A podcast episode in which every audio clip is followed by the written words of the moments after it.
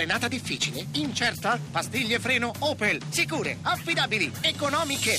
Oggi, sostituzione pastiglie originali Opel da 99 euro. Tutto incluso. Opel Service. Zero pensieri, solo vantaggi. Chiave di lettura. Buonasera ad Alessandra Rauti, a chiave di lettura Mussolini e musulmani, edito da Mondadori, scritto da Giancarlo Mazzucca con Gianmarco Valk, quest'ultimo giornalista e critico d'arte. Mazzucca ha una lunga carriera giornalistica, è stato anche vice di Montanelli alla Voce, attualmente è membro del Consiglio d'amministrazione RAI. Nelle pagine con stile brillante è descritta la storia del rapporto tra l'Italia fascista e il mondo islamico, una vicenda nata sotto il segno dell'amicizia. Ascoltiamo Giancarlo Mazzucca. Questo rapporto tra l'Italia fascista e i paesi musulmani si consolidò dopo la pace di Versailles del 1919. I paesi musulmani si sentirono traditi dalla Francia e dall'Inghilterra, lo stesso accadde all'Italia. I revanscisti gli uni, i revanscisti gli altri, si consolidò un'amicizia che poi ebbe un proseguimento fino negli anni 30 e fino alla seconda guerra mondiale.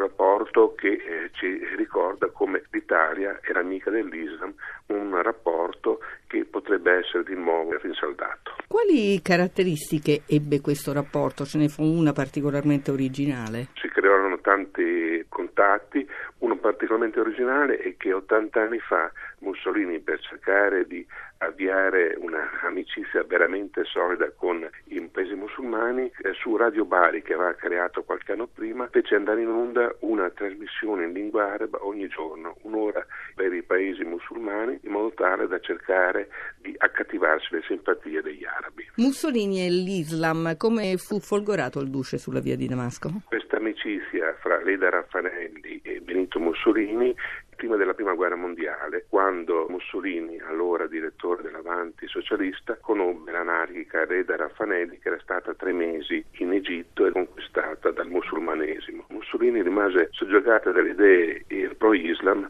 della Leda Raffanelli. Senti Giancarlo, che cosa ne fu di questa politica dopo il 25 luglio? Fu portata avanti anche dopo il 25 luglio del 43, quando Allini andò presidente Enrico Mattei, che era stato capo partigiano e quindi aveva combattuto il fascismo, portò avanti quella politica pro-Islam. Attraverso il petrolio si crearono molti rapporti con i paesi musulmani, anche Mattei però morì tragicamente in un incidente aereo come successe a Italo Balbo che era stato governatore della Libia durante il fascismo. Altri personaggi portarono avanti nel dopoguerra questo rapporto molto forte, in particolare il Presidente del Consiglio democristiani Andreotti e Moro, più avanti ancora socialista Craxi. Questi rapporti tra l'Italia e l'Islam erano molto solidi, io mi auguro che in un futuro si possano ricreare per il bene dell'Italia e per il bene del mondo. È tutto, scrivete a chiave di lettura chiocciolarai.it a risentirci lunedì.